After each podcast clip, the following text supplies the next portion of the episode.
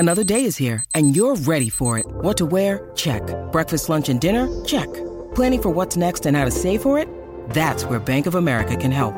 For your financial to-dos, Bank of America has experts ready to help get you closer to your goals.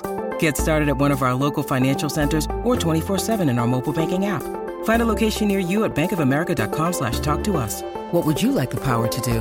Mobile banking requires downloading the app and is only available for select devices. Message and data rates may apply. Bank of America N.A., member FDIC. Without the ones like you, who work tirelessly to keep things running, everything would suddenly stop. Hospitals, factories, schools, and power plants, they all depend on you. No matter the weather, emergency, or time of day, you're the ones who get it done. At Grainger, we're here for you, with professional-grade industrial supplies. Count on real-time product availability and fast delivery. Call, clickgrainger.com, or just stop by. Grainger, for the ones who get it done.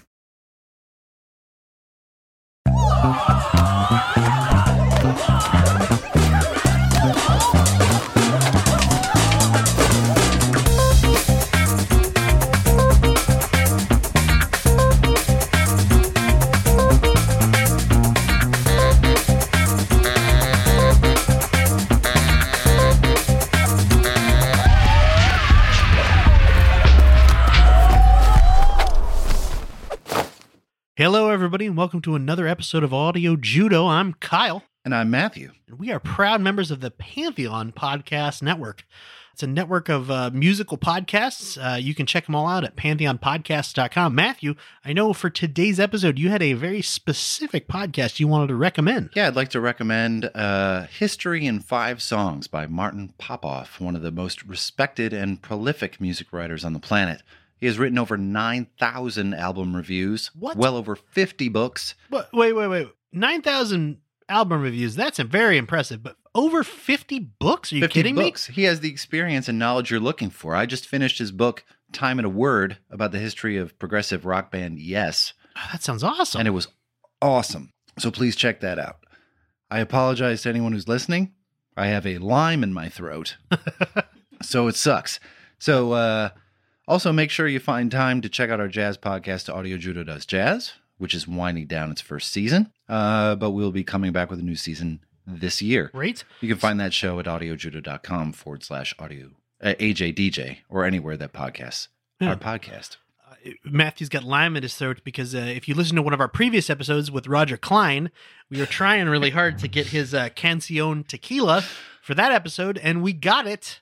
Yeah, we got it. Producer Randy finally found it, and it is wonderful. It's delicious. It is delicious. You don't even need the lime. Unfortunately, we took the lime. I should have skipped the fucking lime. It's a little tingly in Matthew's throat. So we're going to do our best with this one. But today, Matthew, we are returning to your old stomping grounds. Yeah, my roots. Your roots. I think any casual listener of Audio Judo knows that I am a Rush fanatic. Should be apparent by now. Aficionado, collector, devotee of their work. We have done 2 episodes about Rush, one on Permanent Waves, and one memorial episode on the late drummer Neil Peart. Yes. There were a lot of different directions to consider when I began to contemplate the next Rush episode. And yet you picked this one. Right? I could head down the popular road, talk about their biggest records, namely Moving Pictures, or sales-wise, not critical-wise, Roll the Bones. I thought about the last record in their catalog or an earlier record to appeal to the masses, but I think there'll be time enough for that. Nope.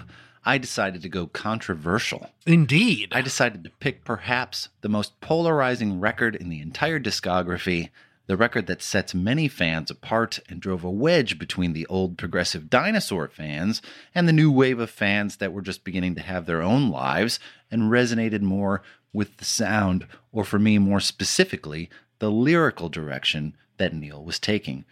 Because we are talking about the 1987 record, Hold Your Fire. 12 people just shut this podcast off. Right? They're like, so, fuck you. One thing I know we probably don't need to go over this, but we got to start a little bit about Rush. So obviously they were formed in Toronto in 1968. 3 primary members from the what we consider the classic lineup of Rush: Alex Lifeson on guitars, backing vocals, and the Gravy Boat; Geddy Lee on vocals, bass guitar, keyboards, and glockenspiel. And of course, Neil Peart on upside down bass drum, hippopotamus ribcage, and the muffler from a BMW R1100 GS motorcycle. These are all correct. My next note says, why the hell am I writing any notes about Rush? Just say anything and Matthew will be able to correct me. So that's what I did. That's obviously what the instruments that they play. Well, that's true. Everything you said up to this point is absolutely true. Perfect. So in 1986, the band had concluded their tour of the previous record, Power Windows, in late spring. That album had gone platinum and continued a shift in the style of their music from a hard-rocking power trio to a power trio more involved in texture and songwriting and creating a larger musical soundscape, as it were. Every album of theirs had been an exercise in making themselves better or different or new or fresh. They weren't and never had been concerned with making a record that quote-unquote sells, but always more focused on making a record that interested them. So something that they could be proud of and would be happy to play night after night. Two words that come to mind: authenticity and integrity. Ooh, very nice words. They, more than any other band I've ever researched, were about making something great that they loved. Sales be damned. It's great to sell records, of course, but that's not why they were musicians. They were musicians because they loved making music. The Power Windows was a shift, like I mentioned. They were utilizing more and more keyboards and synths, more electronic percussion. Alex was playing with less distortion and more effects, more reverb, more delay. He also started to play less chordal material and more individual notes, which acted as more color and less crunch. And naturally, as a three-piece band, this became an area of strain for the band. He was having to search for his place in the music. Instead of being the primary melody maker, his role was being subverted to extra player, as the melodies were more and more being consumed by the keyboards. Okay. The middle range of the songs was being eaten by synths, by strings, and other tools of the trade, which left him questioning his place in the band, and it wasn't about to get easier. So after a few month break over the summer of 1986 to spend time with their families and enjoy holidays and do some pre-production work of their own, they reconvened in the fall of 86 to start crafting this record, their 12th record in 13 years, Hold Your Fire. And one of the things that was happening that would influence their writing on this record and every subsequent release for the next 25 years was the technical revolution. Oh, yeah. In years past, Rush would record every sound check, every jam session, onto cassette. Geddy and Alex would sift through these tapes, looking to mine interesting riffs or progressions or parts. Geddy would spend weeks labeling and cataloging these parts as choruses, bridges, verses, and it would be a tedious process to find something they liked and dig it up and relearn it and put it in a song. But along came the Macintosh and a program called Digital Performer that changed his world. They were able to record everything digitally, label it, and most importantly, manipulate it within the construct of a song. This fundamentally changed who Rush was, and not necessarily for the better in many people's eyes and ears, because what ended up happening, at least to me, was some of the songs, and mind you, I am an absolute huge fan of this particular period. The songs became disjointed. Mm-hmm. Parts seemed tacked on to places that wouldn't normally feel right, sometimes for the better, sometimes for the worse. You have a comment? I was going to say, I feel like this is a case of getting a new hammer, where when you buy a new hammer, you're like, oh, hey, I bought a Finnish hammer. If you're a carpenter and you buy a Finnish hammer, suddenly everything that you're looking at is a Finnish hammer job. You're like, oh, I've got to put a Finnish nail in this, and I got to get a nail set and tap that in real gently. And I got to, but sometimes you got to frame a house. Right. Sometimes you got to put on a roof and you need a roofing hammer. Sometimes you need a framer's hammer. I feel like what happened was they got this new tool and suddenly they were like, well, we have to utilize this for everything because it makes things so much easier. Right. And then every single song after that for a little while. A long while. All right, yeah. There we go. Utilized that tool. And they kept saying, okay, now we're going to, like you said, document everything we're recording, document every rehearsal, document everything. And then we can go back and pick little pieces out of it and make it all perfect and make it all, exactly what we want it to be. And we know instead of having a vague idea in your head, like, hey, you remember a few years ago when we had that idea for, you know, we played this riff or we played this idea. Yeah. What was that? And they can't find it. So they say, well, let's try to make it up again. And they do it again. And it sounds better than it did originally. And they say, great, let's go with that. Instead of doing that, they have an exact record where they can go into the Macintosh and say, it was this recording and this type of thing. And the Mac's like, oh yeah, it was this session. They pull out that tape, listen to it, and they're like, ah, it was exactly that. Let's put that in the new recording. Yes. And I think that's exactly what happened here, is it was just a case of them finding these new tools and overutilizing them and forgetting that, hey, yeah, you might have a new finish hammer, you might have a roofing hammer, but you've still got your regular hammer in the toolkit. You should keep using that. Yeah, I feel like a lot of the organic element of songwriting went away. Yes. Where now they could sit with something and be like, yeah, I like that part, but it sounds better as a chorus than a verse. So they just grab it and move it. And all of a sudden it's completely different sound. And that organic element of songwriting and jamming was gone. Yeah. So you're absolutely right. So after writing separately for a while, Neil at a cottage scribbling out lyrics and Geddy and Alex at their home studios, they joined up in the fall to begin the actual writing process. This part of their method took them back to Elora Sound Studios, located in Elora, Ontario, about an hour northeast of Toronto. It's a small, rural community, and the studio was pretty remote, with a barn, a recording studio, and some cottages. Remote, yes, but close enough to their homes in Toronto to be able to visit if the need arose. They recorded in their usual way. Neil in a cabin, writing lyrics, the other two jamming, and then getting together in the evenings to put pieces together. Within a month, they had the framework for 8 songs. They were not happy with the full scope of the potential record, and they were unhindered now by vinyl, so they would add 2 additional songs to the album. This being the first Rush album to stretch beyond the 50-minute mark. Because why not? Right. Some of that has to do with the addition of the unofficial 4th member of the band, producer Peter Collins, a.k.a.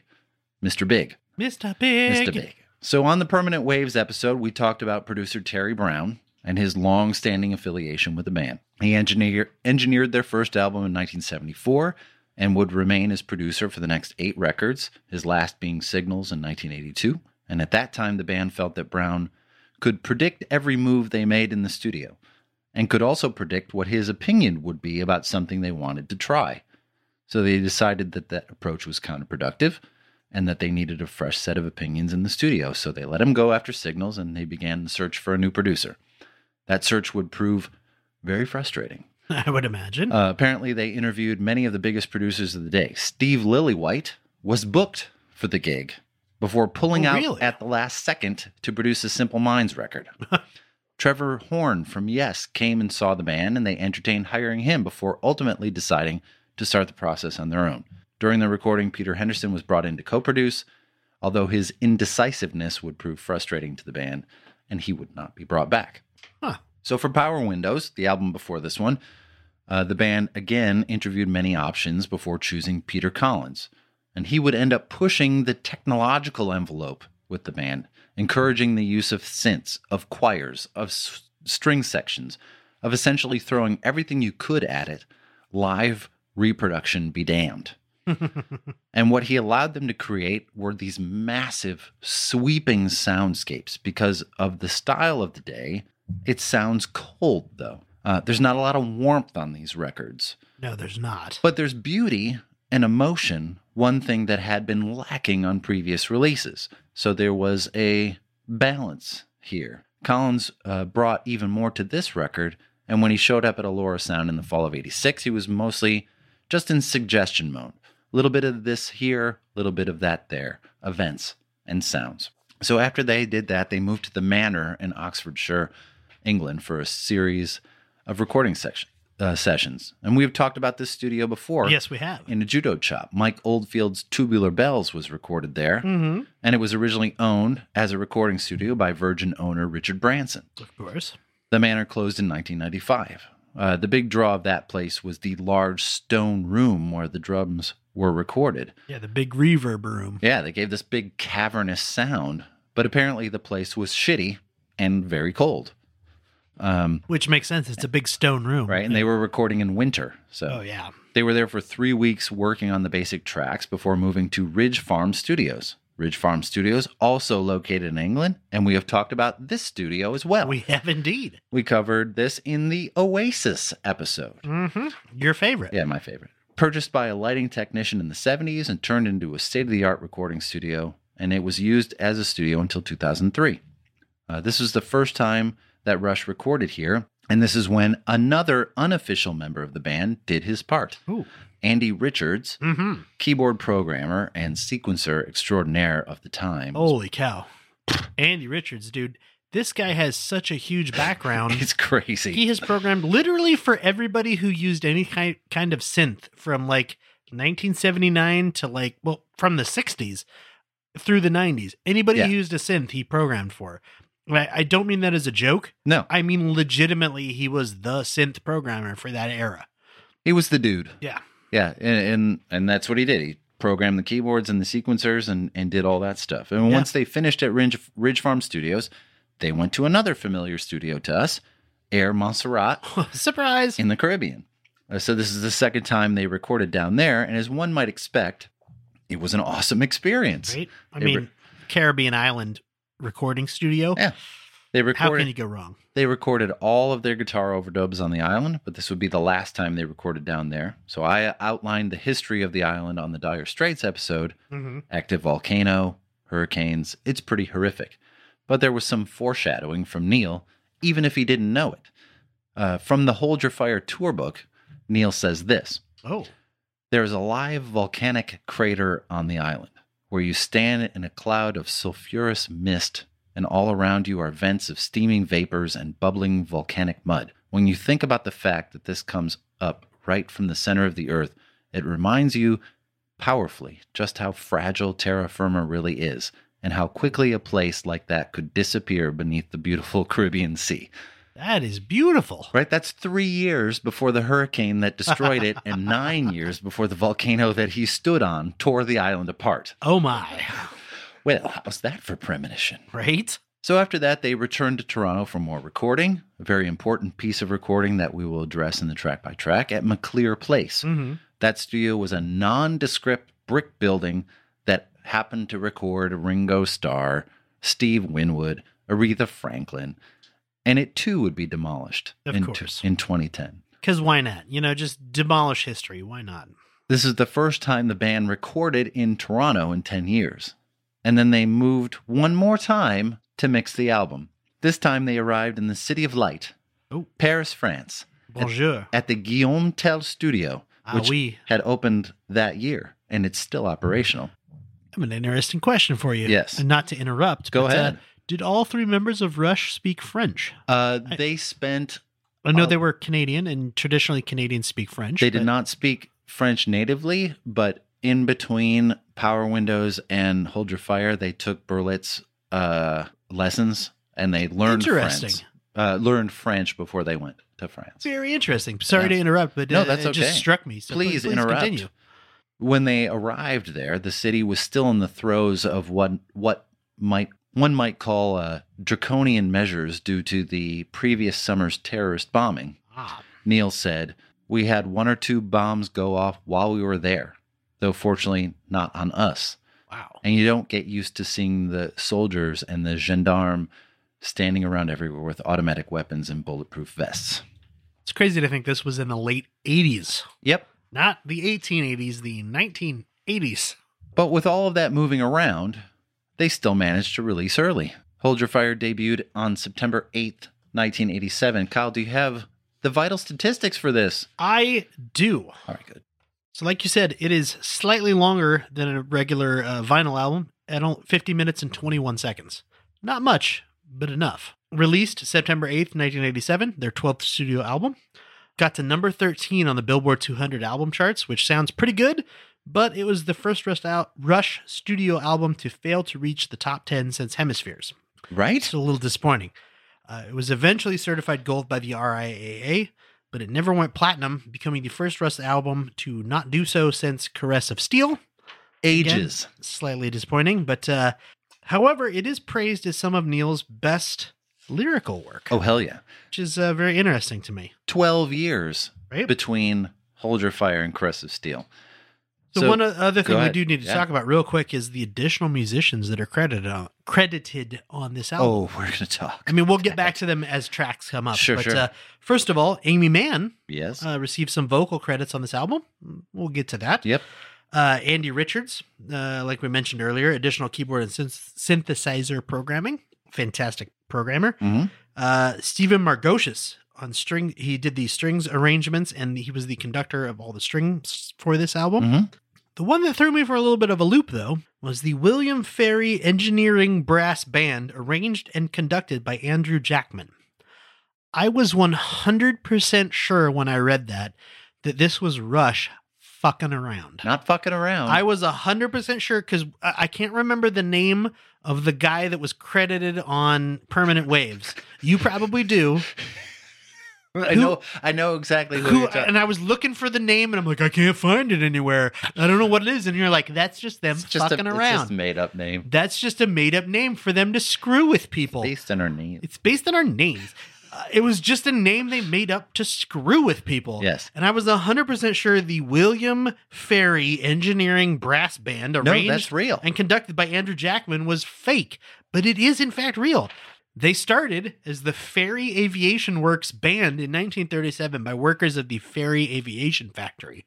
Among other aviation contributions, the Fairey Delta II aircraft was the first to exceed 1,000 miles per hour in level flight, and it actually influenced the design of the Concorde.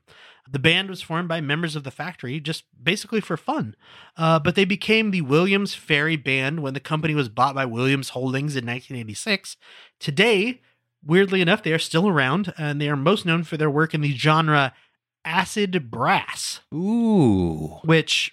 I like that. It definitely is a acquired taste. Acid brass. Acid brass. So you know they're credited. You know that they don't appear. Yes. What is the deal with that? What happened? We're going to talk about it. Okay. We're going to talk about it. We will absolutely address it. I know they were credited, and then I was like, and then I got researching this, and I was like, oh, cool, they're a real person. That is actually part of the reason why I thought they might be fake, because I was like, they're not. Nope. I don't hear a brass band in this. We're going to address it. What the hell happened? Okay, good. I'm so glad. So, as you mentioned, it failed to reach platinum, first one in ages. The critics were split, sadly, but the fans were also split. Mm-hmm. As I alluded to in the opening, the dividing lines between the old fans and the newer fans had been increasing for years.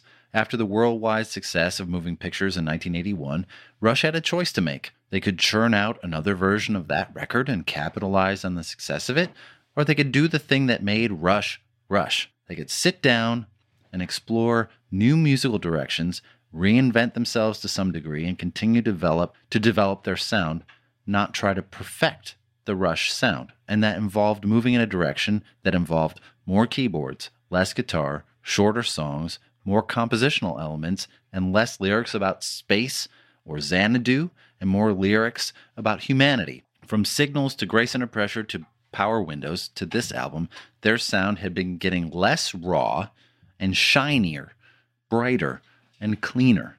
Before we talk about album art, let's talk for a minute about my connection to this record. Oh, I knew there was going to be one.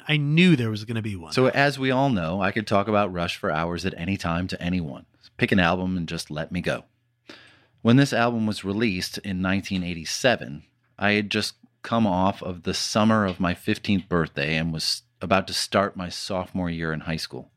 I remember vividly, like it was yesterday, getting back from Harmony House on September 11th, that Friday, tape in hand, and setting up with my stereo on the front porch to listen to it. The album was a bit of a shock to me because I had heard the one single from it, Time Stands Still, which was wonderful, but a complete departure for reasons we will discuss. But I had been isolated up to that point in northern Michigan for the summer and didn't even know that this album was imminent.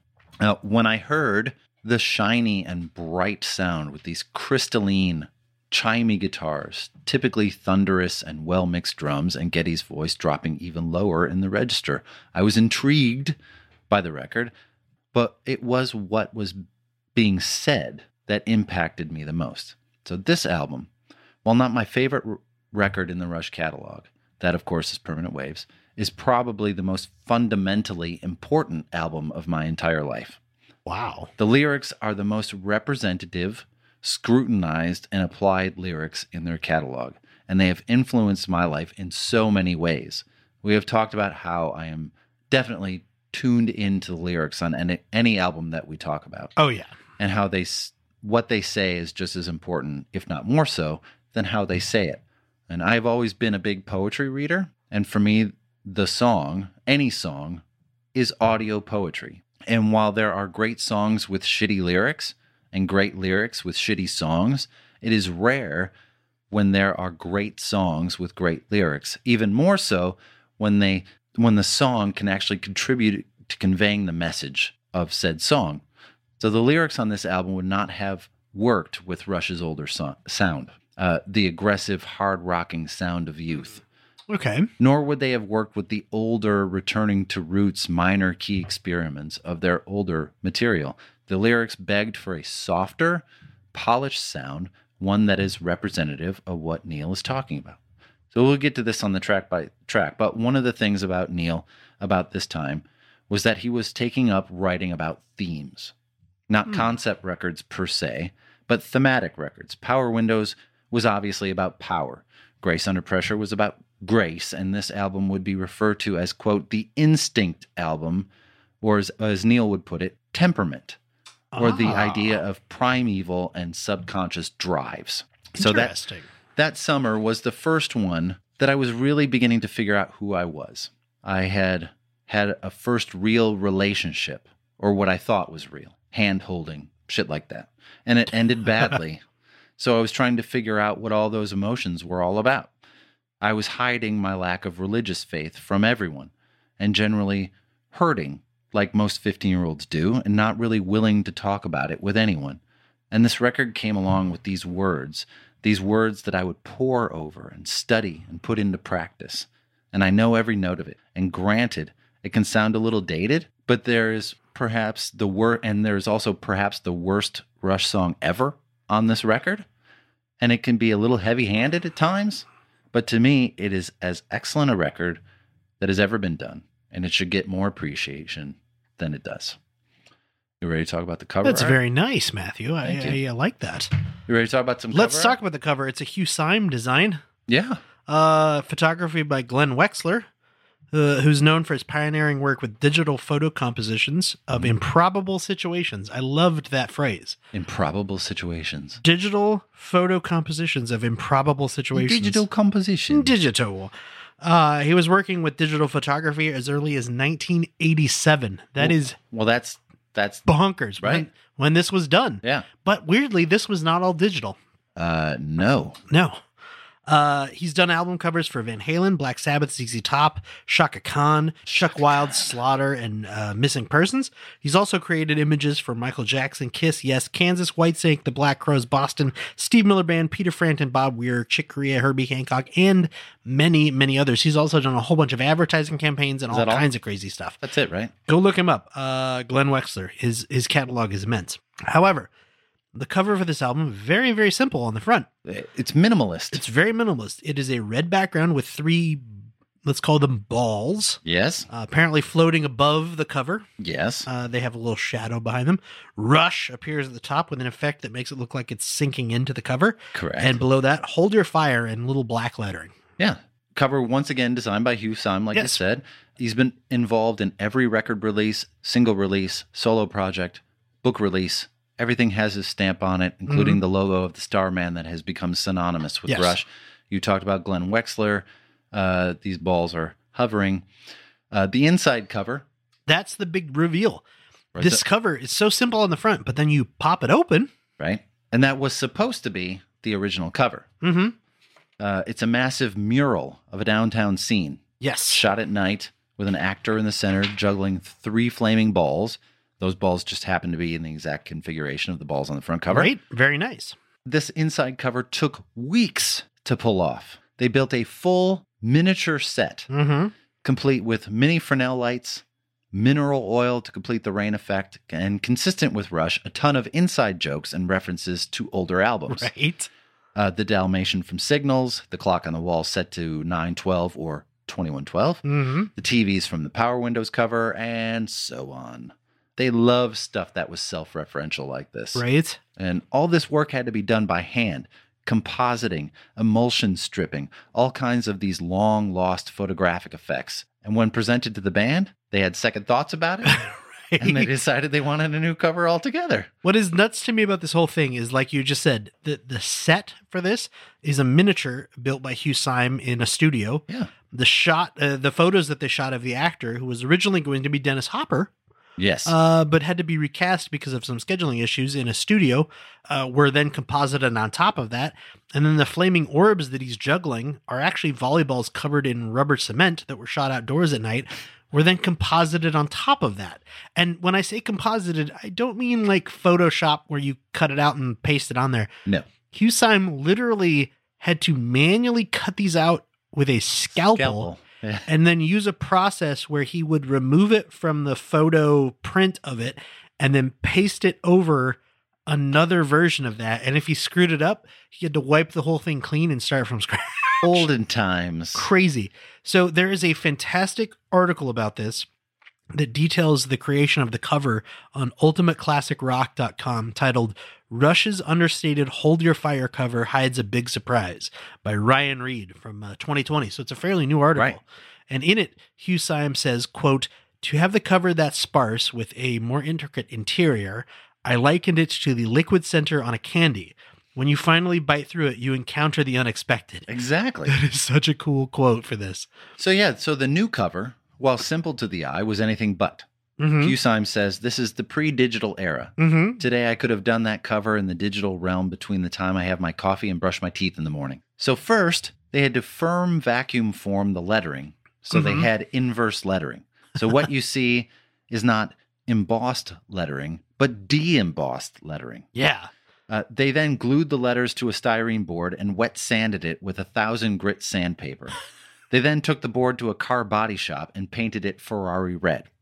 Next, they photographed 3 billiard balls, which they then retouched photographically to enhance the luster, and Hugh added shadows to make them appear to hover above the board. That is so nuts. They had one final problem. The red color they picked was too difficult for printers to replicate on CD using CMYK ink. Ugh. So they had to mix 5 different colors, including a very specific red with ultraviolet to give it gloss. Oh my God. It is one of my favorite covers. So a lot of people speculate about the balls on the front and what they represent. And to me, it's very simple. It's the band. In the configuration they play in, Neil in the center and the back, Geddy on the right, slightly thrust forward because he is typically singing, so he's more forward, and Alex to the left, set slightly back. I think it is the perfect representation of them. Set in this austere setting with the signature Rush red, I think it captures them in a very unique but telling way. It is an incredibly simple album cover. It's so great. Until you, like you said, you learn how it was made, and then it's like, oh my God, they put a ton of work into this. Yeah, it's not just red with 3 balls. Yeah. Like it, and it has so much meaning to it. It's so good. I love it. Yeah. So we'll take a break? Yeah, let's take a quick break, and we'll come back and do the track by track. Sounds good.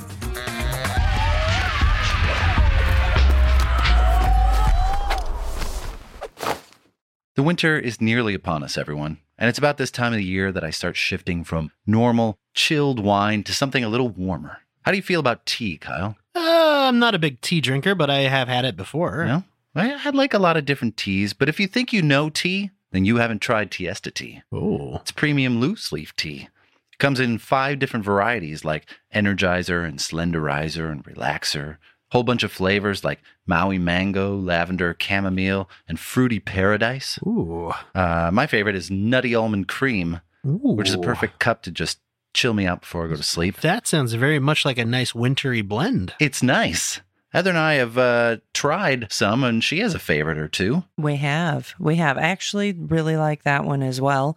It's reminiscent of a snickerdoodle cookie. Ooh. So the scent, like, when you're just kind of holding the cup and just like putting it up to your nose, breathing that aroma in, it's like a snickerdoodle just like blasting you in the face. Yeah, ooh. It's awesome. So they are also our new partners. Whoa. And if you order with the code JUDO15, you can get 15% off your order. Just go to ts2t.com, put in the code at checkout. That's JUDO15. Because once you go loose, you never go bagged. When you're smiling. Hey, you. It's me, Michael Bublé, for Bubbly Sparkling Water. Bubbly is crisp, light, and refreshing. It's got taste, and it's perfect for any occasion. Keep on smiling. Kind of like my voice, but in a can. No calories, no sweeteners, all smiles. The whole world smiles with you. Bubbly. Crack a smile.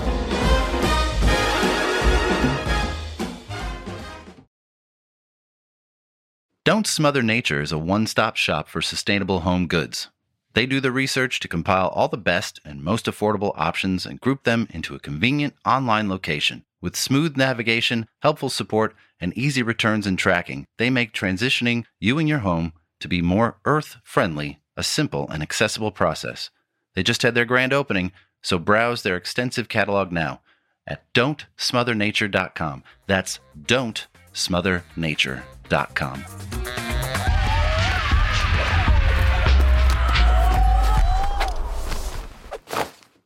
Force 10. What? Yes, written in 3 hours. Yes. Are you kidding me? Opening song of the record, the first single released, and the last song recorded for the album. Yeah.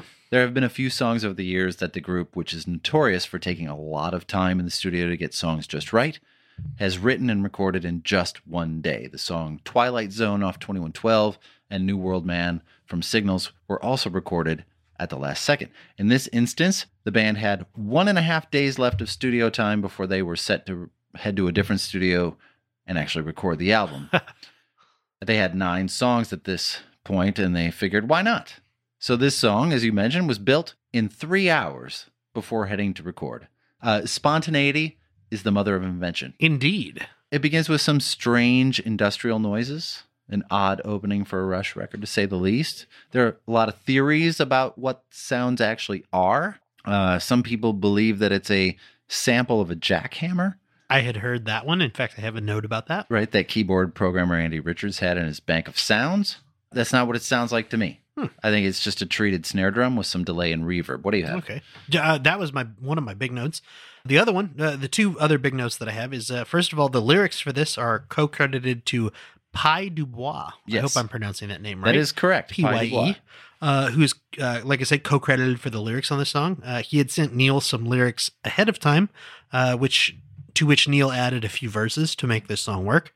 Pie Dubois had previously worked with the band on the lyrics for Tom Sawyer. Yes. And in case you don't know, he is a Canadian poet and lyricist, mostly known for his work with Kim Mitchell, Max Webster, and obviously Rush. Yeah.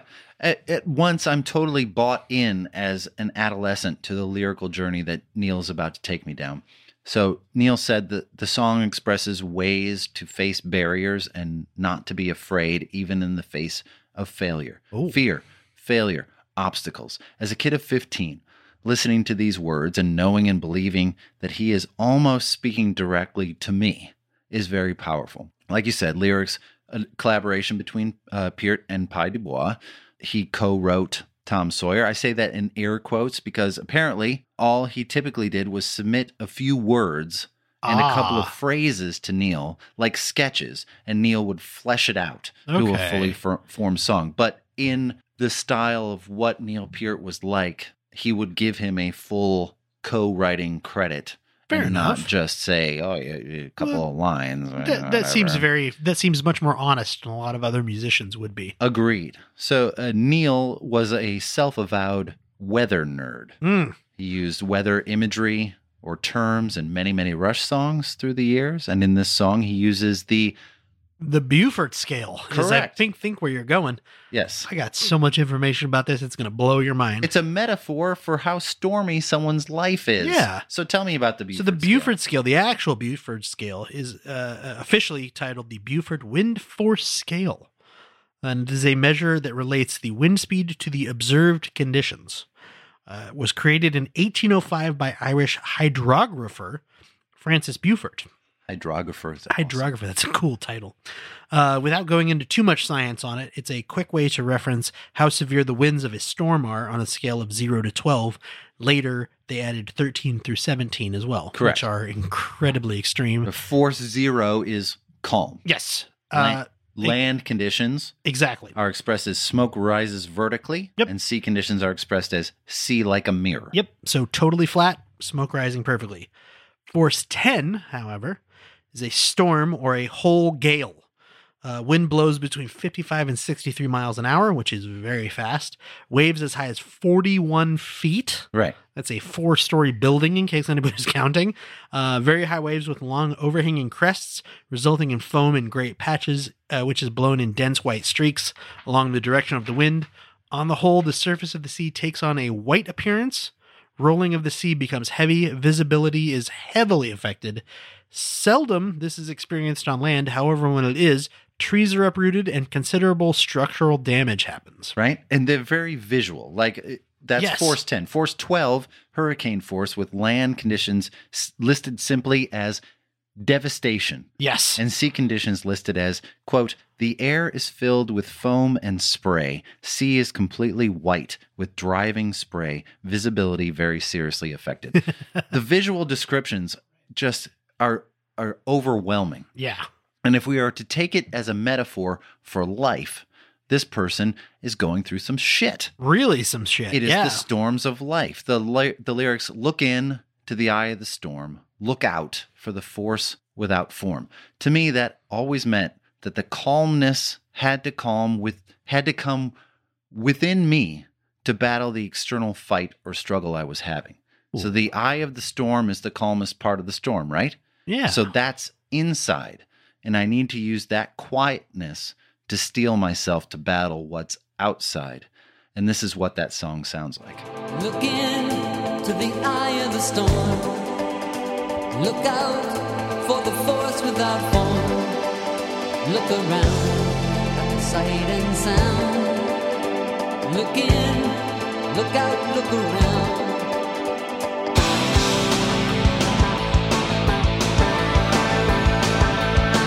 Tough times demand tough talk, demand tough hearts, demand tough songs, demand. We can move with savage grace.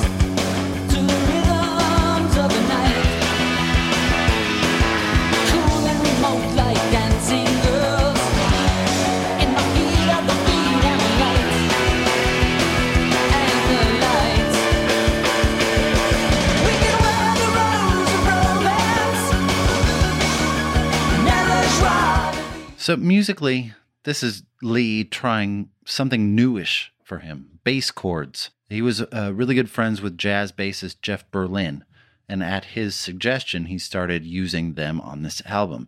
And it gave his bass a fuller, kind of punchier quality to it.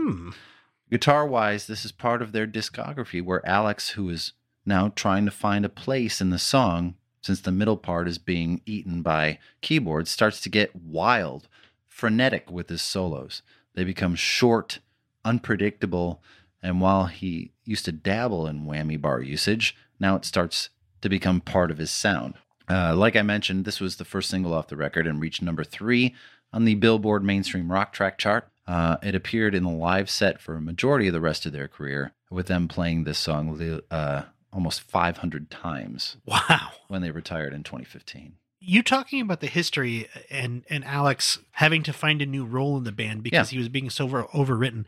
Suddenly this album makes a lot more sense when you think about it from that point of view, because almost all of these songs have some kind of a little guitar mini solo or a full solo in them, and where he's really doing some like stuff that doesn't sound like traditional Rush when you think about it. It's very gnarly, kind of like, whoa. Yeah. And that to me, that had never occurred to me until you said it. And I was like, oh yeah, that makes a lot of sense. That's why he's doing this. He's trying to refine, okay, now where do I fit back into the band? Right. Or do I need to just fuck off? And essentially he was going through those moments. Yeah. Like he was struggling to find a place. Like, why am I battling with a keyboard? Why do I have to? I used to be the melody maker. Yeah. And now the vocals are carrying the melody and the keyboards are carrying the melody. And I am I am reduced to background. And it was a very weird time for them, especially for him. When he would play a solo, you never knew what you were going to get. It was like, whoa, what the hell was that?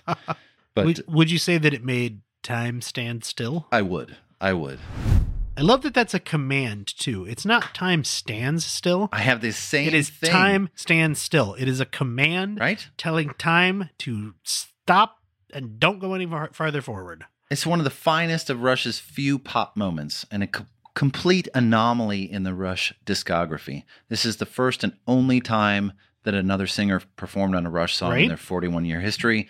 They would utilize a couple choirs over the years, but this is the only song with an identifiable other singer. That singer is Aimee Mann, lead singer at the time of the pop group Till Tuesday of Voices Carry fame. Geddy and Alex recognized that they were writing the song had a part that required a feminine voice, and they began searching for people that would fit it best. They considered Chrissie Hynde from The Pretenders, even offered her the job, and she couldn't do it. Cyndi Lauper, but they settled on Mann, and they paid her $2,000 for her work, which seems very small to me when you think about it, right? But okay. She also appeared in the video, which we'll talk about in a second. Oh my God, I can't wait to talk about this video. Interestingly enough, they did use her voice one more time on this record. They backmasked the part she sang for this song and used it for texture. So this song is very obviously taking time. It's about taking time to realize where you are at and not letting it whip by. Not so much as being nostalgic and looking back, but taking the time to realize where you are and enjoy that and live in that. So for years, when I have talked about my love for Rush, people bring up this song, and like you said, and they say, I love that song, Time Stands Still. Yeah. And I have to correct them and tell them it's actually Time Stand Still. No S at the end. They say, what's the difference? And there's a huge difference. Yeah. Time Stands Still is an observation. Time stands still is an observation or a fact. Is basically saying that maybe for a second it feels like time stands still. But time stand still is a command, like he is ordering it to stop or to become more aware of it happening around you. Don't allow it to pass you by. It's a subtle difference that I'm sure means more to me than most people, but there's a message in the lyrics like this. I'm not looking back, but I want to look around me now, see more of the people and the places that surround me now. This is what it sounds like. Time stands still.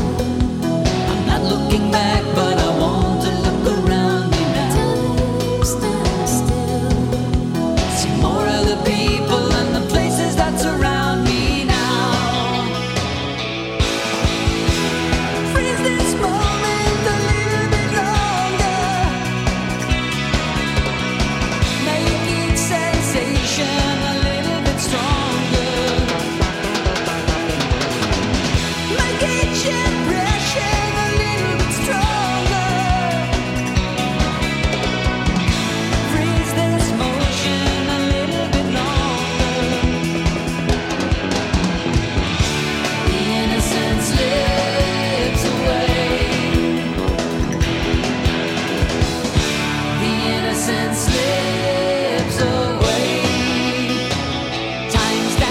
This was actually the first track Neil wrote for this album, right? Yep. And to me, this one is a little bit of a standout on here, and it kind of showed in the charts. This peaked at number 3 on the U.S. mainstream rock charts, which is pretty good. It also peaked at number 42 on the U.K. singles charts, which I had no idea. Rush apparently did not do so great on the U.K. singles charts over the years. Nope. But this one was one of the anomalies. So it appeals because I think. So Geddy always has that voice that is very polarizing to people. You either love it or you hate it. And because of that addition of Aimee Mann and that feminine sound to it, this is one of my wife's very favorite Rush songs. And I think that makes it more approachable. I think that extra voice makes it more approachable for a brief moment in time. That, like, people can connect to that sound a little bit more. There are a couple of very subtle drum flourishes that he does in the song that amaze me to this day, and they just move by to very few people's notice, but in total service to the song. I used to spend hours in my basement trying to play this song. practice over and over and never really nailed it, but it stopped me from trying or enjoying the trying or enjoying the failing. Yeah. And I think that that's kind of what he was talking about, you know, enjoying, like, not with Force 10, not being afraid to fail at things in the spirit of progress. Yeah. And that there's a fundamental reason why this record is so important to me because of when it landed and what it meant. And that's one of those things. So we'll talk about that as we go along, but the video, oh my God, this video was absolutely groundbreaking at the time. Right? And is now considered laughable and ridiculous. Right? Directed by Polish filmmaker Zbigniew Rybczynski, which, by the way, that name needs more vowels in it. Zbigniew Rybczynski. I'm sorry, it does. But this video is absolutely bonkers. So the original idea, apparently, was that they went out and they filmed a whole bunch of these pastoral nature scenes and sunsets. And gorgeous. Fields. They're very nice scenes. And then they were going to use this new compositing green screen technology to film the band in the studio and then composite them onto these pastoral scenes. Would have been nice. Right? Right? But then Zbigniew, who was known as Big in the studio, apparently, saw the space where they were filming and was like, oh, I really like this. We should use this in the video too. Oh, and by the way, I kind of want the band and Aimee Mann, who joins them in the video. She plays a camera woman. She does. I kind of want them to just kind of fly around on the screen. Now, when I say fly around on the screen, yeah, they're floating. I literally mean they are floating on the screen. It looks like somebody's first day learning chroma key. It's in in Adobe Premiere and being like, oh, I'm just going to make all these characters float around on the screen. It's cringeworthy. Yes. At the time, apparently absolutely groundbreaking. And that makes sense because This is the new technology and it was new and it was experimental. It's brutal. Today it is bonkers nuts. You can't watch it now without like, oh, yeah. Oh, no. No. And if this was, what's funny to me too, is it has gone through this thing where groundbreaking, unusual, laughable, and now today it would be considered a comedy masterpiece. Like if they released this right now, people would be like, this is hilarious. This is so funny. Go watch it on YouTube. And their video and their fate, they're so serious. They're so serious. So serious. Like, come on, guys. Geddy Lee's face while he is singing in this song. I'm totally bought into this not shit. Not looking back. Da, da, da, da, and he's so serious in it. It's amazing. It is worth the 5 minutes of a watch. Interesting note, Les Stroud from the show Survivor Man was a grip on this video. Really? As that was his career before he began his survivalist career, because it was filmed on the Much Music Studios, which was essentially MTV for Canada. Yeah. That's where they filmed it, so he was a grip on this. Oh, that's cool. Yeah. So it's a bad video. Check it out. You should watch it. Do go watch it though. It's a good bad video. Open Secrets. This is probably one of my top 2 or 3 lyrical moments in all of Rush. Really? But it didn't start out that way. This is a less than familiar song to anyone that isn't a devoted fan of the band. Even your somewhat serious fan of the band probably isn't that familiar with this song. This is hardcore Rush fan song. This is one of their songs that was never performed live, which may be sad because I love it. There's a couple of those on this album. There are. Musically, it lies somewhere between rock and jazz fusion, and it kind of bounces around all over the place. It has one of Alex's explosive solos that is a very lonely sounding solo. It seems to work outside of the construct of the song entirely. It's fiery, but isolated. It's very unique. Some of the bass and drum work is really fantastic, and the bass stuff that gets played towards the ride out at the end of the tune is some of Geddy's best bass work anywhere in their catalog. There's this great interplay between Geddy and Neil that is super special. It sounds like this. Let it go.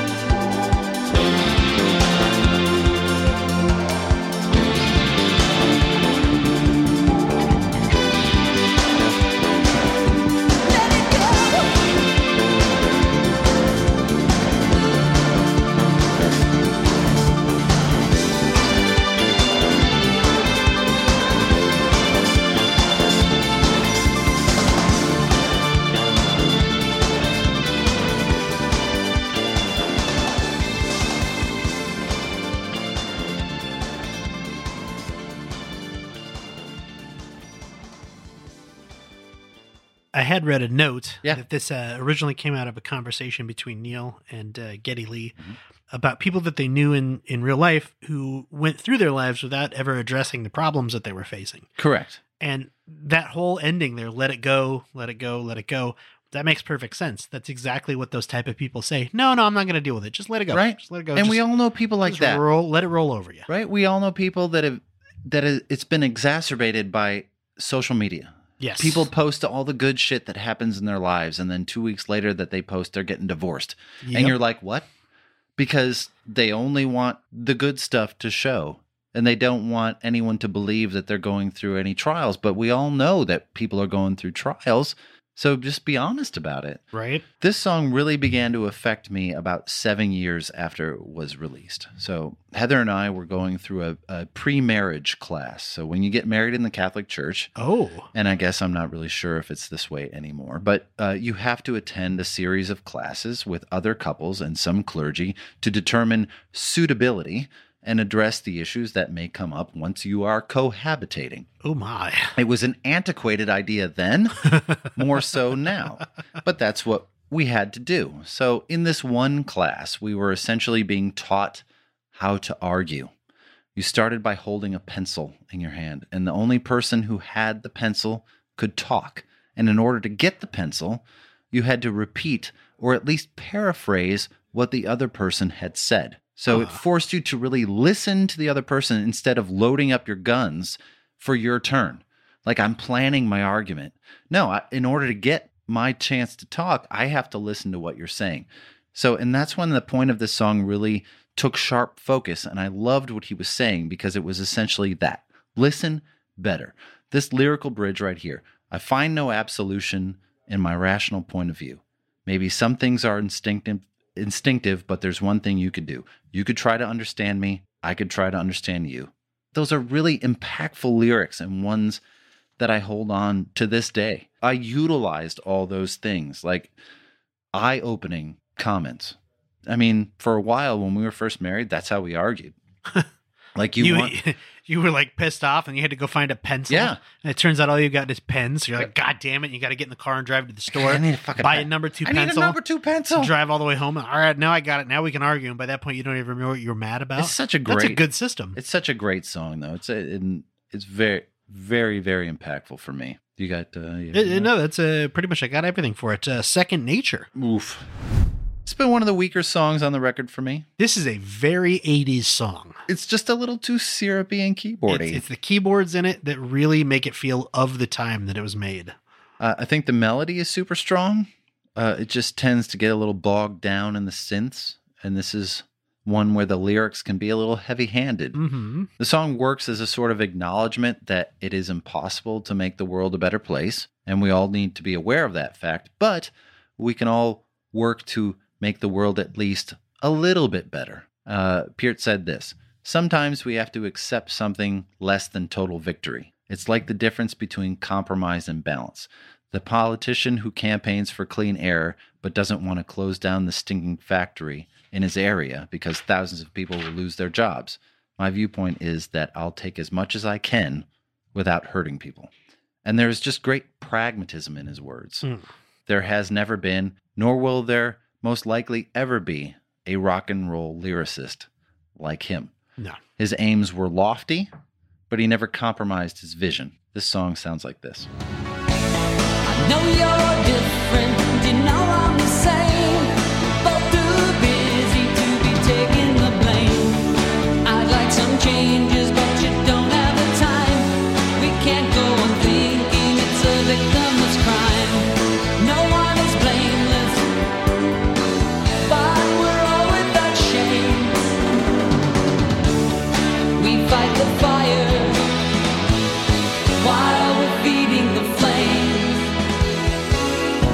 Definitely feel like this could be a great, like, save the earth and climate change like theme song. Oh yeah. I think it would fit so well with that. And I can't believe nobody's latched onto it thus far and tried to use it. Again, it disappears in their catalog. Yeah. But there's a section in the song where he utilizes Now I Lay Me Down in Dreamland. Mm-hmm. which is taken from the children's prayer, or at least paraphrase as such. The prayer is, now I lay me down to sleep, I pray the Lord my soul to keep. If I should die before I wake, I pray the Lord my soul to take. First of all, that is morbid as fuck. Right. I remember seeing comedian Dennis Miller do a bit about that prayer. He's like, imagine saying that to a small child right before you turn off the lights. Yep. Looks like I'm not sleeping tonight. And I was like, what? Wait, what? Wait, if I die before I wake, what the hell are you talking about? The prayer actually originated sometime in the early 1700s, written by Englishman James Addison. Presumably when children died all the time. Apparently. I used to say that prayer when I was a kid, and it's not the best. Musically, although it has that strong armed ballad sound to it, it has a couple of cool moments.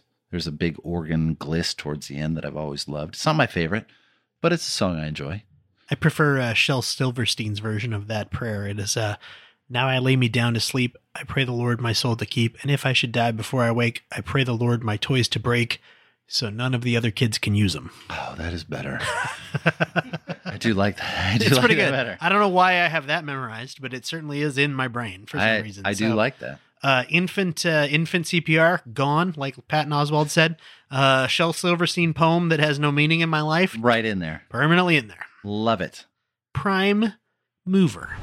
This was my favorite song on the record for years and years, mostly because of the drum performance. You could see that. The song itself kind of continues that ride between jazz and rock. But honestly, what it is pure Rush. Mm-hmm. Rush has for so long been the undefined band. People have spent years trying to put them in a particular genre. The early years, they were progressive or hard rock or hard pop. Later years, they were even more undefined because they spent time in this softer space and then ramped up with more aggressive, metalier albums. Geddy Lee repeatedly called them the world's biggest cult band. And there are many of us that were willing to follow them anywhere musically. As I've talked about many times on this show, my primary musical influence was my older brother, and I used to listen to early Rush when I was a little kid, and it seeped in, and I became obsessed. But as we got older, our musical passions became more and more divergent. I was still devoted to Rush and experimented listening to other things, and he fell away from the Rush camp to some degree. When a new Rush album would be released, I would bring it up to him, and he would make a snarky comment like, is Geddy going to sing in all minor keys? Or how many shun words is Neil going to use this time? So I had to take a look at it, and Neil did have a habit of using words that ended in T-I-O-N for many albums, and this album was the epitome of that habit. There are 7 in this song alone. Wow.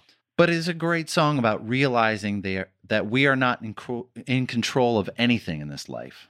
That life, for the most part, is very random. The primary through line for the song is the line, anything can happen, because anything is exactly what happens. And it's another example of taking the time to realize what is happening around you. The point of the journey is not to arrive. These words were lifeblood to me at that age, and I felt like I was witnessing really coming to terms with mortality in the moment.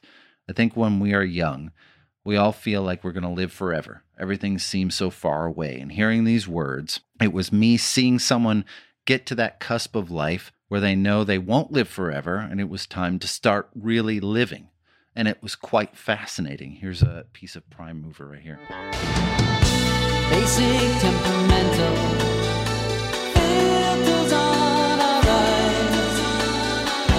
Alter our perception, lenses polarized, alternating currents, force a show of hands, rational responses, force a change of plans, anything can happen, from a point on the compass.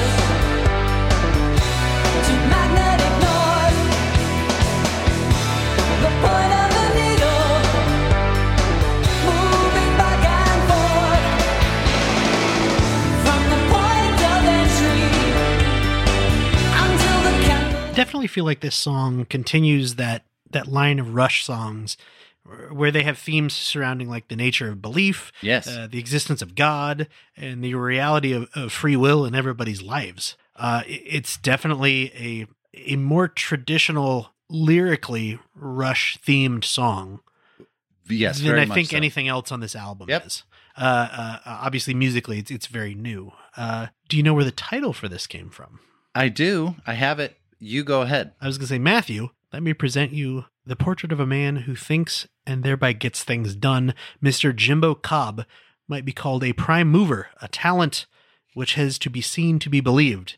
In just a moment, he'll show you his friends and you how he keeps both feet on the ground and his head in the Twilight Zone. That was a bad read, but I did it anyways. So this title shares the title with the Twilight Zone episode 57, Prime Mover, which is about a man with telekinetic powers and his business partner. And they end up using his skills to win at gambling in Las Vegas and become incredibly greedy. But then they realize they've gotten too greedy and they have become morally corrupt. So the guy with telekinetic powers pretends to lose the powers, and they return back to their old jobs working in, I believe, a diner. When you find out that actually the guy with telekinetic powers had never lost them at all. He just was looking out for his friend. Mm. It's a good, it's not a bad episode. I've seen it before. It's a good episode.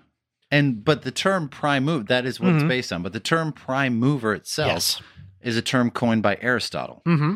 Aristotle from Everybody by Mortimer Adler says this: the prime mover is pure actuality, being totally devoid of matter or potentiality. In addition, this immaterial being is a perfect being, a being lacking no perfection that remains for it to attain. This perfect being, which is the prime mover of the universe, Aristotle called God. God is not the only immaterial being in the universe. The intelligences that keep the stars in their eternal rounds through being attracted by the perfection of God are also immaterial. But though they too are immaterial, that he did not regard them as perfect or pure actualities. Only God is that. The conception of God as prime mover and the conception of God as creator are alike in three respects: immaterial, immutability, and perfection of the divine being. Oh. So, and that is what you get when you listen to Rush. It is not just music. It is philosophy. It is literature. It is self-discovery. And it makes you think, and that is what great art does.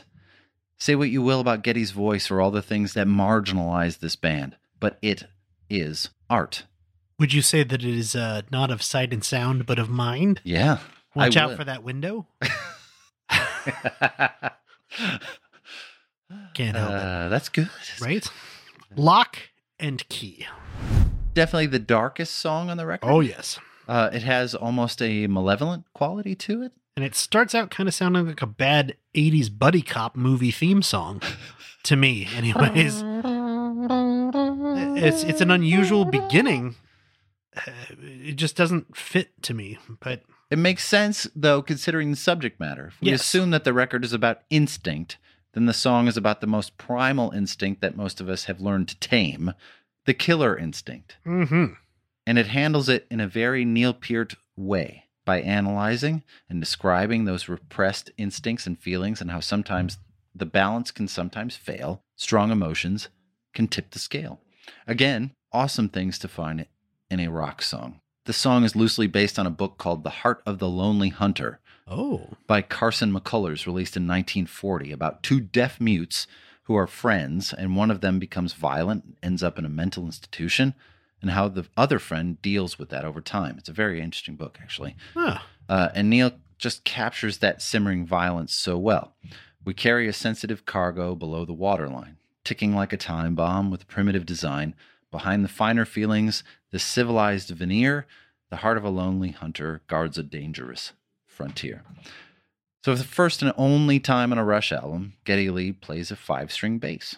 He had been searching for melodic ways to play the bass, and he had noticed that the keyboards could play lower than any bass could, and the 5-string gave him some extra top end. But he ultimately must not have been a big fan, or we would have seen it more, because it's the only time he ever plays it.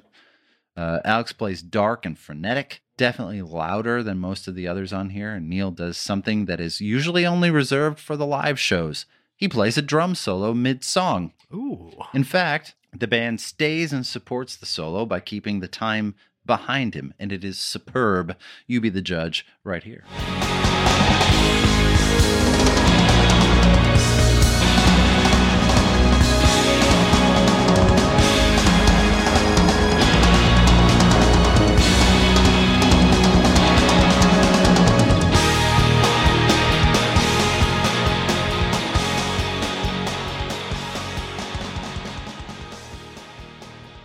I love listening to that over and over and over. Apparently a lot of other people did too, because it hit number 16 on the Billboard Hot Mainstream Rock Track Charts for some, excuse me. That solo was pretty good. Was just absolutely crazy as a kid. Where I'm like, what is that? It definitely stands out because, like you said, it's not something that they recorded and put on albums frequently. It was more of a live thing. So it definitely stands out on here as kind of a weird moment where you're like, wait, what's happening right now? Yeah. Is this a lead into a guitar solo? And no, it's just a drum solo. It's just Neil being Neil. Mission. What an interesting song. Yeah. And it kind of, this one, when I was listening to this, I suddenly had like a, tell me about it. So the line specifically, hold your fire, keep it burning bright. And I was like, oh shit, like literally hold your fire. Like the guy juggling the balls on the cover, mind blown. But the lyrics for this song are all about having a mission in life and knowing what you want to do, but not knowing what choices are going to get you there to that mission. Like, what are the best choices to make to achieve your mission in life? And I thought that was very interesting because there are so many rock stars and famous people and writers and artists and things that have that same sort of a, well, they started writing music at 5 years old and they've always known they wanted to be a songwriter, or, you know, she started painting at only 2. That's right. She's been painting since. And they have this idea that that is their a canvas in her crib. And she was immediately coming up with masterpieces. In the womb, she was already composing music by tapping on mama's stomach. Like, to me, that kind of stuff, it's like these people seem to have this mission and this drive to do it. Right. But it's fascinating to see at least 2, probably all 3 of these musicians contributing to this song saying, hold on a minute, we had no idea how we were going to do this. Like, we had an idea of what we wanted to do with our lives, but we had no idea how to do it. Because when it's presented from the future, looking back, it's always, well, I made this choice and this choice and this choice, and I did all these things perfectly to get there. They never knew. No. And they didn't, even up until the last record, they didn't. Like, we don't know what we're going to do. That's so awesome to hear. And the part of getting in the studio and we're like, we don't know what we're going to make right now. We just know it's not going to be the same record that we just made. Yeah. And that keep pursuing what they wanted so badly, whether that's a dream or a passion or whatever, just pursue it with this unquenchable thirst. And you start to realize, you know, why these words were so important to a 15-year-old, because I'm hearing this and not being afraid to go for things that you want. Yeah. Even if they seem too ridiculously huge. And you're like, no, you just keep going for it. Keep going for it. And that, I looked up to these guys so much for these things. This song also charted, hit number 33 on the rock chart, but that was the live version of the song from Show of Hands. According to Alex, this song went through many changes during the production process, many rewrites and revisions. Actually, somewhere out there is another version of this song in the vault. So you brought up the Williams Fairey Brass Band. Indeed, I did. Rush has long said that they have no alternative versions of songs in the vault to release later on. No. Nothing for a manager to capitalize on. And we talked about that in Permanent Waves, right? How there wasn't going to be... There's nothing. When they started to, God forbid, pass away, that there wasn't going to be like posthumous albums released. Correct. Because they don't have any of that material. But Geddy said in an interview that there is a version of this song somewhere that has the full Monty on it.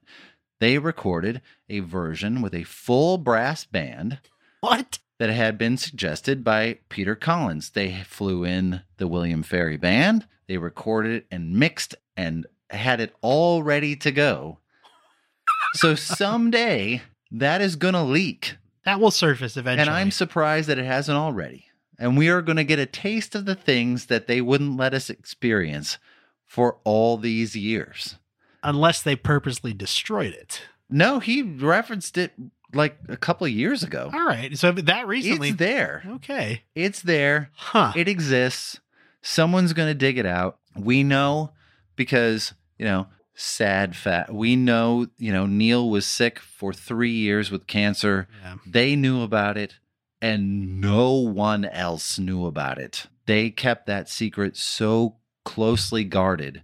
So they can keep secrets pretty well. Yeah. So if there is a version of it They're waiting for the right moment, whatever that moment is. Release the Williams Fairey cut. Just do it. We're going to hashtag Williams Fairey. So back to the lyrics, the passion, the drive, the determination. It's all wrapped up in this section right here.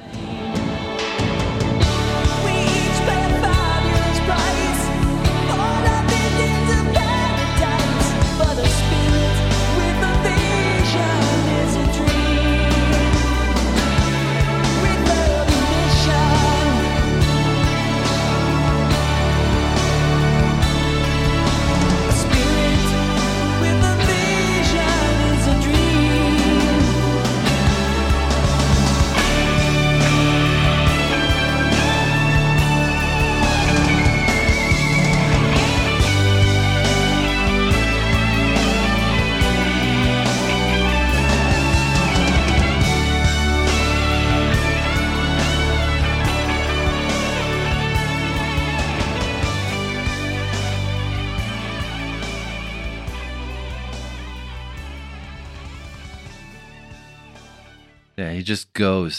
That's that ride out where he's just like flailing. You never know what you're going to get. I think this is the strongest vocal performance for Geddy on this record. It lived in their live show for about 20 years, wow. This song. I just loved seeing this song live because it was a little different arrangement.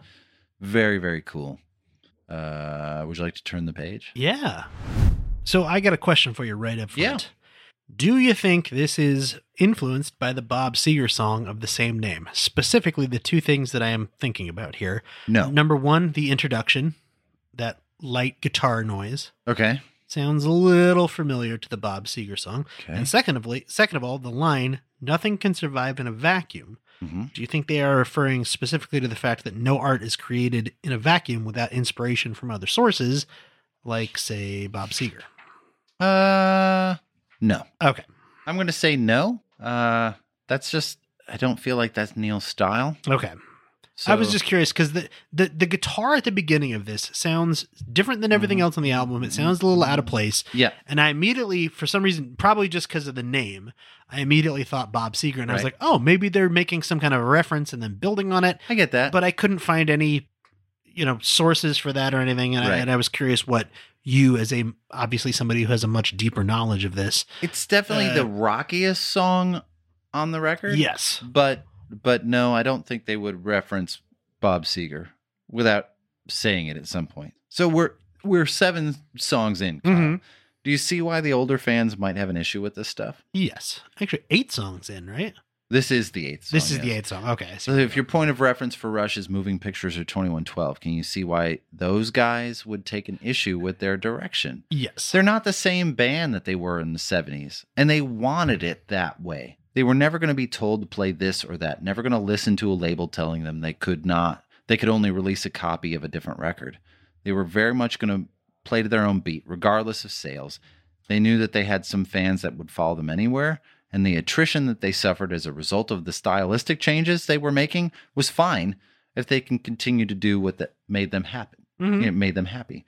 This is a complicated song. Geddy said this is one of the more difficult songs to play live because the bass line, which is extremely busy, is completely unrelated to the vocal line. Added a bunch, put a bunch of time signature changes in there. I could see why they stopped playing this after this tour. Again, this has another wild Alex solo, furious and way out there. But I would say I actually think that's one of the highlights of this song, definitely. In my opinion. It is wild. It is not anything else like anything else that he's done, but it is definitely interesting, and I enjoy that part of it a lot. Yeah, we talked about how Alex was looking for a place in the music, and the solo is where it was evident. He was making a statement. Short bursts of uncontrollable passion or maybe rage as he saw his sound being marginalized a little bit. Right off the bat, this song is especially poignant for fans of Neil in the wake of his death. That opening stanza sounds like this.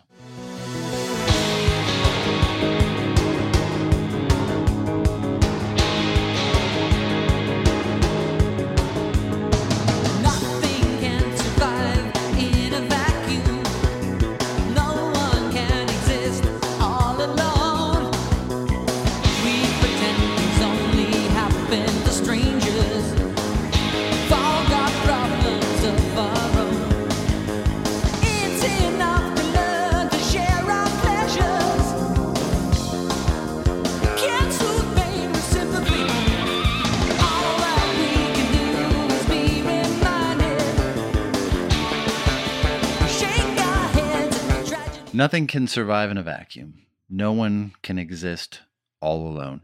Neil was an intensely private dude, craved his alone time, but even he recognized he couldn't do it by himself.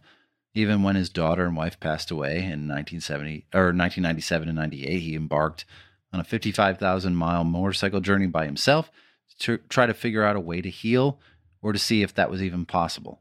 But even then, he still reached out to his friends and family when necessary because it was impossible to do this on his own. Even the lines of "you can't soothe pain with sympathy" must have been troubling for his bandmates, because when a tragedy like that occurs, all you want to do is be sympathetic, but you worry that it comes off as self-serving. Am I doing this to make myself feel better or them? It's a tremendous song. It's totally underrated. That part of it just eats at me still. These were heroes to me, and I don't use that term lightly. I don't typically want to make heroes out of people that make art, but there was more to them than music. They are, two of them are just really good human beings and someone you want to emulate. So, Tai Shan. According to Rush Chemistry, the definitive biography, this was an experiment in composition, and it was influenced by classical Chinese music, which I think is one of the nicest things we can say about it. Sure. In a 2009 interview with Blender, Geddy Lee expressed regret in including it on this album, calling it an error, and saying, "We should have known better." Lifeson has called this song a little corny in a 2012 interview with Total Guitar. And in another interview in 2016 about the worst songs Rush had released, Lifeson said, "Tai Shan is one of the worst, easily." Yeah. Now we get to it. Yes. The song that is consistently ranked as the worst song in the Rush catalog. There are hosts of fans that mark the song as unlistenable, and you cannot... Oh, I don't think it's that bad. You cannot count me on that list. There are terrible Rush songs for sure. Dog Ears from Test for Echo, Neurotica from Roll the Bones, Face Up from Roll the Bones are skippable songs, but I don't skip this song. The song was an experiment, like you said. It was innocent, and it's definitely a song for the time. It's 1987. Right. Heavy use of keys and this weird flute effect, which is vaguely reminiscent of sounds you would hear in Chinese classical music. Yeah. The song is about the holy mountain of Mount Tai, which is located in the Shandong province of China, the highest point in that province, and a UNESCO World Heritage Site. The Emperor Huang Ti had so much power that he was able to summon all the spirits of the world to him on top of Tai Shan to proclaim his power. Legend has it that if you climb to the top of his mountain and raise your hands to heaven, you will live to be at least 100 years old. It's a pretty good power to have. Right? Neil Peart wrote these lyrics while sitting at the top of the mountain. It's actually a pretty amazing story. Right? He climbed it while on a bicycle trip through China. There are a lot of weird samples used throughout the song, including a toothbrush striking a plastic water bottle. I saw that. That's amazing. And it just reeks of experimentation. It's not horrible, but it's not great. But I think it fits in well with the sound of the record. Have a listen. I stood at the top of the mountain.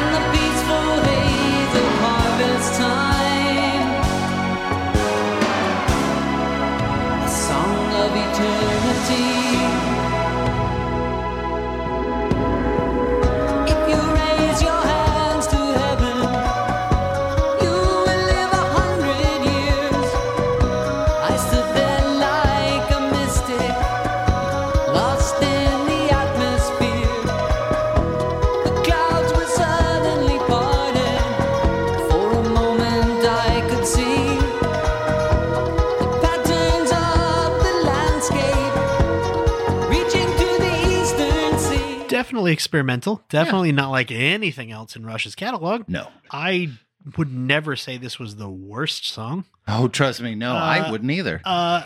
Definitely not something that I would ever necessarily seek out either.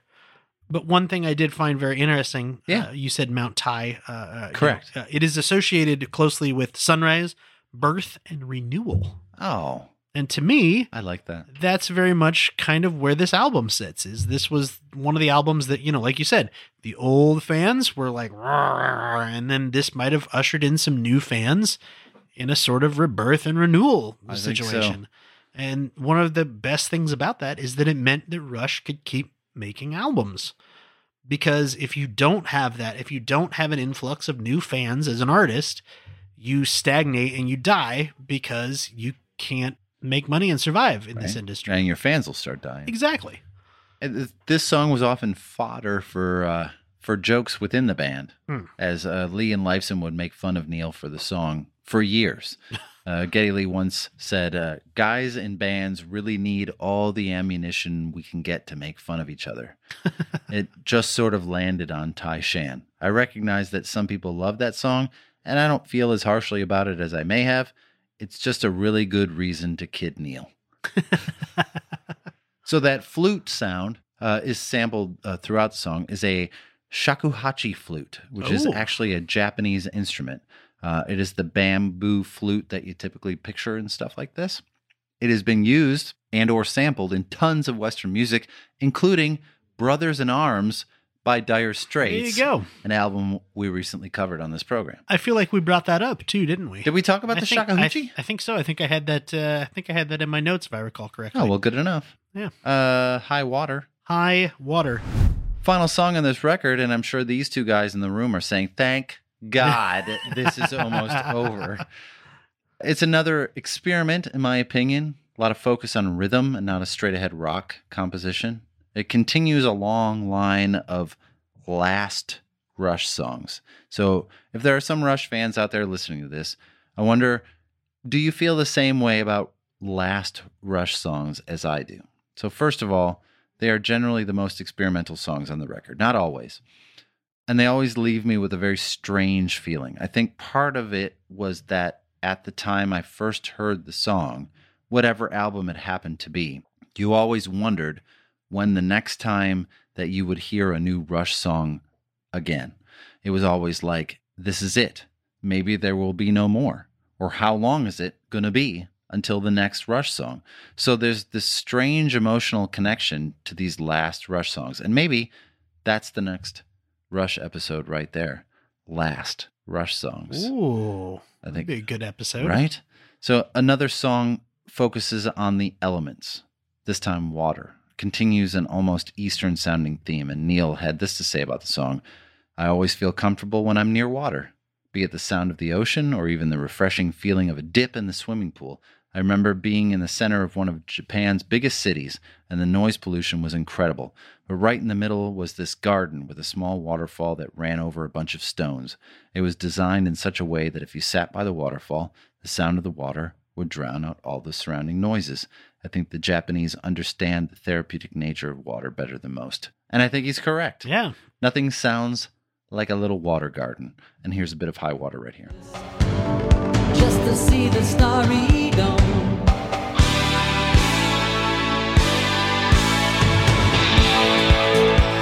We still feel that relation. When the water takes us home. In the flying spray of the ocean.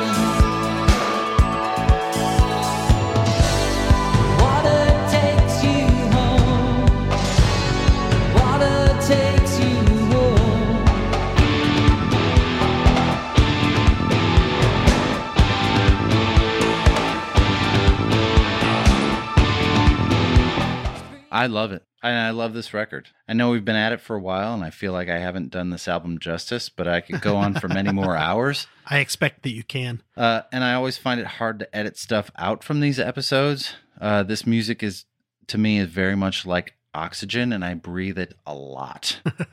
I hope some of you found this educational, maybe piqued your curiosity and are willing to give it a listen, even though it might not be in your wheelhouse, or it may not even sound like Rush that you know. If you know Moving Pictures, if you know Tom Sawyer or Free Will or Limelight, that's not what this sounds like. It's completely different. It's an outlier in their catalog, and it It's something that I absolutely adore. But, you know, if you are like, this guy sucks, and why the fuck is he talking about this? Well, hang on. Wait, You're jumping ahead here. Did I jump in? We'll get there. We'll get there. All right. I was going to say two quick things. So first of all, this is the first time I've ever listened to this album from beginning to end. Of course, that makes sense. I enjoyed it quite a bit. It was, I mean, why else would I? But I enjoyed it quite a bit. It was very different from everything else in Rush's catalog, like you've already said. Yeah. Very enjoyable. And I think it is worth a listen, if for no other reason than to say, okay, this is a band that we know what their, you know, whatever you call it, their traditional or their popular sound is. Yeah. This is another direction they can go in. The other thing I want to say, I love how much you love Rush. Because I don't have anything in my life that I'm that devoted to, that I'm that in love with, that I know that much about. And on the one hand, I love it. The other hand is, it is so hard for me to do these episodes because I have to constantly, like, I'm looking for little tidbits, and I know that I'm not going to find anything that's like, did you know Geddy Lee wore like Converse sneakers when they were recording this? And that's that. If you listen to the one-off track, there's a squeak in the background. That's his shoe. I'm not going to find that kind of shit. They weren't Converse. They were Chuck Taylor. Exactly. I'm not going to find that shit. This is like, if I was like, Matthew, we're doing an episode about eating nachos and masturbating, which is what I'm excellent at and very knowledgeable about. And you would be like, oh, shit, I don't know. I don't know anything about either of those. You'd be like, things. I like when the nachos have cheese on them. And I'd be like, Matthew, sour cream obviously is the preferred. Cheese is secondary to the sour cream on the nachos. And obviously you need to lean backwards when you're... Well, anyways. But I love it. And I do love... It is difficult for me to do these Rush albums, but I love doing them. I appreciate you tolerating me for that. I love doing it with you because it is a complete window into you. However, like you were just saying, if there is anybody out there that thinks you're a crazy person or nuts, how do they get in touch with us? Well, they could go to Facebook at facebook.com/AudioJudo. They can go to Twitter at AudioJudo, or they can go to Instagram at audio_judo, or they can email us at info@audiojudo.com. And if they don't think we're crazy and they want to support the podcast, there's a real easy way to do that. You can become one of our patrons. If you go to patreon.com/AudioJudo, for only $5 a month, you can sign up for the front row seats tier. That includes 2-day early access to all of the episodes, a shout out on a future episode as a loyal producer, bonus mini episodes called Judo Chops, and occasional bonus content such as unedited interviews. I got to take that word out because I can never pronounce it. Unedited interviews, behind the scenes videos, and little tiny tidbits that we cut out of episodes, mostly due to us drinking and burping and farting. You can also sign up for the tequila. Too much tequila. You can also sign up for the Backstage Pass tier, which is a little bit more expensive. It's $20 a month. However, you get everything from the Front Row Seats tier, plus a very special personalized gift from both of us and the chance to co-host an Audio Judo episode on the album of your choice. That benefit activates after 1 year of patronage at that tier, and it can only be activated once. But we do appreciate all of those people. Absolutely. And it does help us out a lot. It means that we can keep buying new gear to keep producing the episode. We can buy beer and tequila. Right. If one of our pieces of gear blows up in between weeks and we can't figure out why, then, you know, we could replace it. There it is. Yeah. So that's it. Yeah, we have episodes coming up from Nirvana, Tori Amos, and a host of other artists that Kyle hasn't mentioned yet because he hasn't filled in the blanks in the calendar. I got to get on that. Other than that, we will talk to everybody in 2 weeks. Bye-bye, everybody. Take care, everybody.